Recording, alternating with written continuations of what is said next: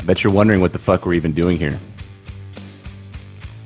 But my business was certainly crumbling and just crashing down. I know business well enough to know that things could shift. The only thing certain is that everything is uncertain. If I'm working this hard for somebody else's success, there is no fucking way I'm not going to be successful on my own. It's about taking the action, Yeah. taking that first, second step, third step, and then just keep moving forward. Even I- though so many people around you saying, ah, yeah, I don't know if it's gonna work. You know what? I'm gonna make it work. You know, Yeah. so let's just do it. 2020 would prove to be the year that would shit in everyone's cereal.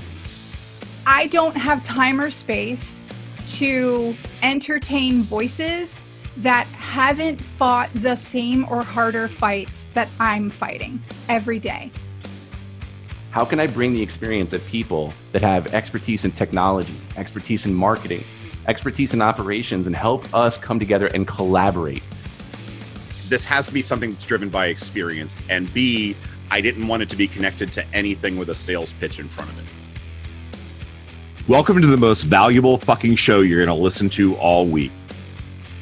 This is Unfuck My Business.